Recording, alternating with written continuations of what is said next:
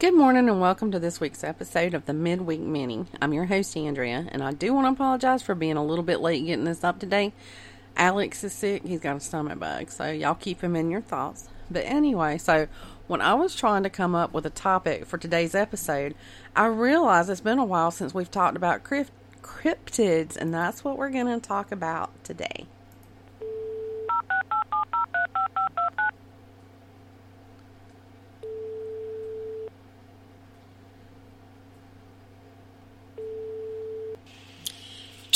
Studios proudly presents Midweek Minis.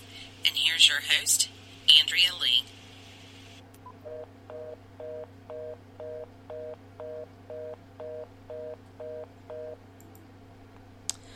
Over the past few years, the number of unexplained drownings has steadily crept up in the lakes around Oklahoma.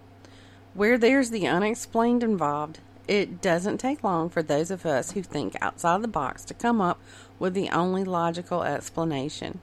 And in this case, the explanation is that a beast or beasts, plural, is dragging unsuspecting swimmers to their demise. And they say that this creature is the Oklahoma octopus. Now, you may ask, how would a sea creature find its way to the waters of a state that is basically right in the middle of the United States? Well, this creature isn't your average everyday octopus. It is believed that this octopus is living a living fossil from million years ago. You see, millions of years ago, I oh, blah, blah, I can't talk. Sorry, lack of sleep. Oklahoma was part of a shallow sea, and it was the perfect habitat for the octopi. Over the years, it has adapted to fresh water.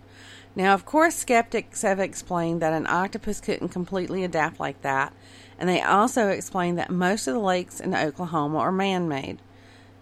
They were built in the 20th century. So, I mean, I can understand that explanation, but anyway. Sadly, no one has ever captured a, captured a picture of that creature, not even a blurry, iffy one. But there is still the fact that there is a very high number of drownings in the lakes in question. And I should mention that also back in 2017, someone did spot an octopus in Grand Lake, but it wasn't the one that has been assumed to be causing all the drownings.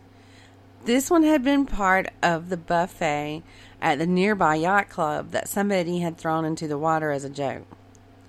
Well, that's really it and all I've got today for the midweek mini. I know that was a very many. Um, but if you'd like to know more about the Oklahoma octopus, Animal Planet featured it on season one, episode five of Lost Tapes.